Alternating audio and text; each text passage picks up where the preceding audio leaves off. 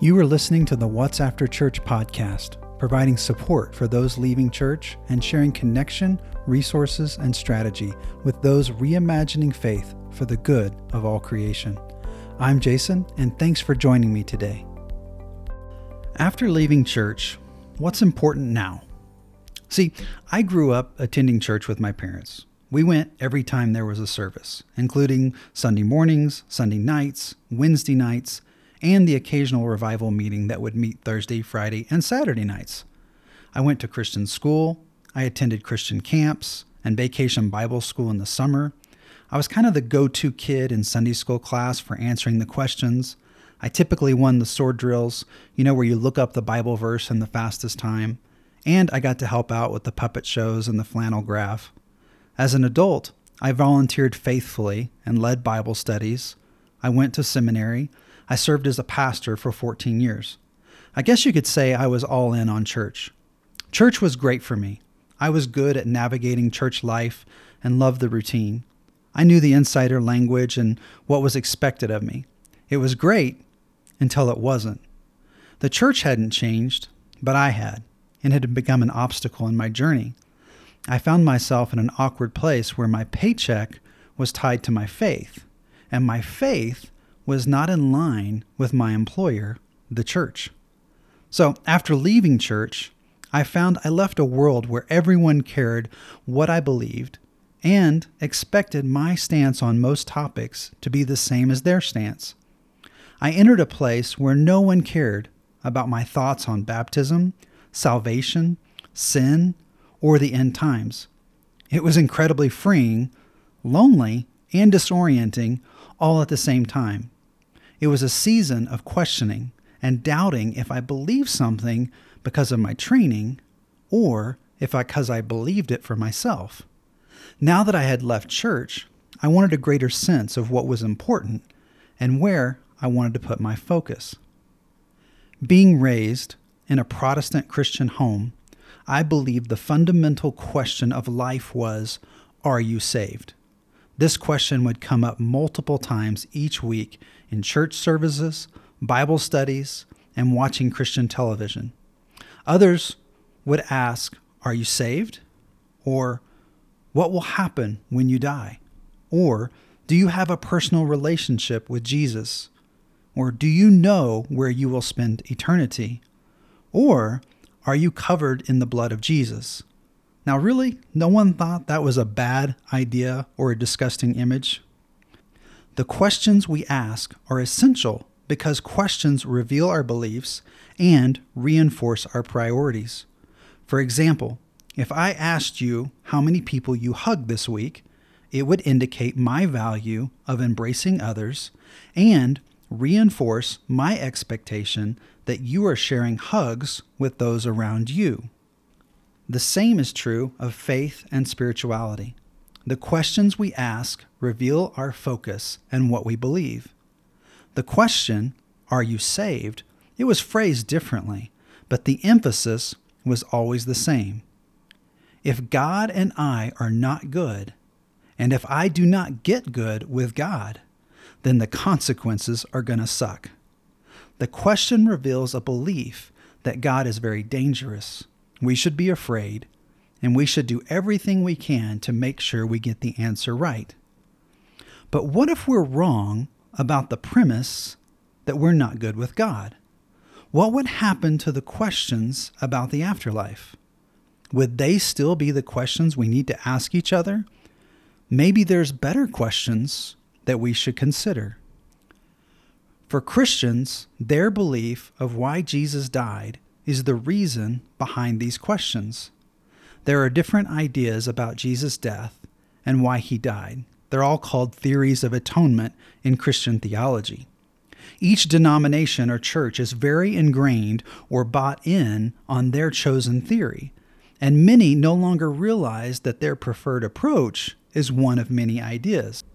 First, there is the ransom theory. Jesus liberates humanity from slavery to sin and Satan, and thus death, by giving his own life as a ransom sacrifice. Jesus pays a debt to Satan for society. There's also the Christus Victor theory. Jesus defeats Satan in a spiritual battle and frees enslaved humanity by defeating its captor. Then there's the satisfaction or penal substitution theory. Humanity owes a debt not to Satan, but to God. Humans are subject to God's wrath, and Jesus' saving work substitutes himself in our place, bearing the curse for humans. Jesus pays a debt to God for humanity. Now, this has been the dominant theory for Protestant Christianity in the last few hundred years. There is also the scapegoat theory. The result of human rivalry and competition is the need for a scapegoat and sacrifice to reduce our anxiety and fear. Subversive in nature, Jesus allows himself to be the scapegoat, and his death exposes the evil present in rivalry, competition, killing, and sacrifice. The sacrificial system killed Jesus and thereby disclosed its own bankruptcy and defeat. Jesus modeled a life of love and openness that overcomes all evil. Now, what if the dominant theory of satisfaction and substitution gets it wrong? What if we misunderstood why Jesus had to die? Could it be that Jesus did not come to change the mind of God about humanity, but to change our minds about God? Scapegoat theory indicates a pattern of human behavior where we fear being separate from others while we also compete with them to survive. This creates anxiety, and when the pressure gets too high in a group, someone influential picks an individual or group to bully who sometimes is eventually excluded or killed. The anxiety subsides when the person is removed or destroyed. For many cultures, this evolved from human sacrifice to animal sacrifice. The thinking was if killing someone makes us feel less anxious and more united, let's do it regularly, and we can use animals to get the same outcome. In the Bible, we see this pattern of attempting to scapegoat the innocent in stories like Cain and Abel, or Abraham and Isaac, or the story of Jesus, as well as the evolution to animal sacrifice. Hearing these stories from childhood, I thought the sacrificial system was normal and didn't question the reason for all the killing. I also skipped over multiple passages where God rebukes this behavior, like Isaiah 1 10 through 17, what are the multitude of your sacrifices to me, says Yahweh? I have had enough of the burnt offerings of rams and the fat of fed animals. I do not delight in the blood of bulls, or of lambs, or of male goats. When you come to appear before me, who has required this of your hand to trample my courts? Wash yourselves, make yourself clean, Put away the evil of your doing before your eyes. Cease to do evil. Learn to do well. Seek justice. Relieve the oppressed. Defend the fatherless. Plead for the widow. Or Hosea chapter 6 verse 6 For I desire mercy and not sacrifice, and the knowledge of God more than burnt offerings. See, God does not want sacrifice or killing. God wants us to set aside hate and rivalry to live with mercy and love towards one another. Even Jesus echoed this multiple times in Matthew chapter 12 verse 7 and Matthew 9 verse 13. But you go and learn what this means. I desire mercy and not sacrifice.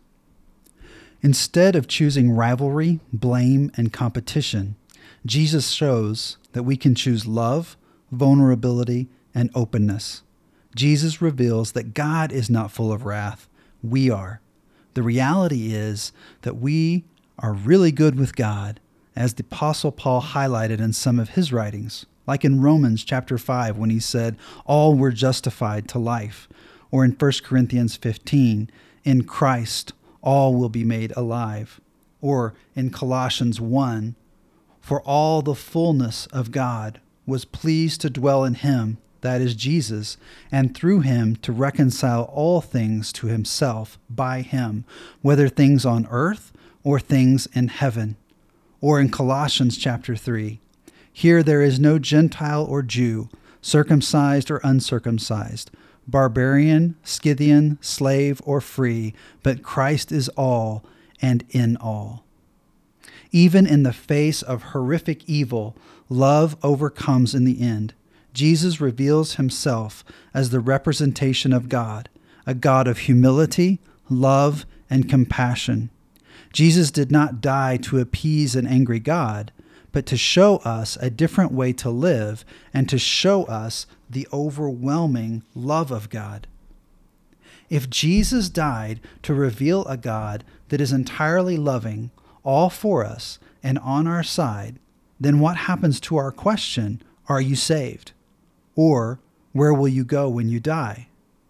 If you have never been in jeopardy of God's wrath, then we cannot be saved in the sense of being protected from eternal torture. The question, Are you saved? becomes invalid and no longer makes sense. It's, it's like asking, How does the number nine smell? All of the questions related to eternity or being in right relationship with God are bogus and unnecessary because we are good with God. If our eternal future is secure and we no longer need to ask these questions, then what becomes the question we should be asking? The most important question must have something to do with the present moment. Jesus emphasized who we are, the life we live, and the impact we have on those around us. Jesus said, A new command I give you love one another as I have loved you. So you must love one another. By this, everyone will know you are my disciples if you love one another. This is in John chapter 13, verse 34 and 35. The most important question becomes how will you live your life with great love? Now, we could ask this in different ways. How will you live your life with great love? Are you experiencing and revealing love at this moment? How are you treating those around you? How will you love well and add value to those around you and for all creation? The focus becomes revealing who we are as sons and daughters of God by bringing God's love and goodness and grace into each experience. It's experiencing the divine and manifesting the gifts and talents placed in us by God for the good of others. We stop asking what happens when we die, and we start asking, how will we live? Brennan Manning once said, I've decided if I had to live my life over again, I would not only climb more mountains, swim more rivers, and watch more sunsets. I would not only go barefoot earlier in the spring and stay out later in the fall, but I would devote not one more minute to monitoring my spiritual growth.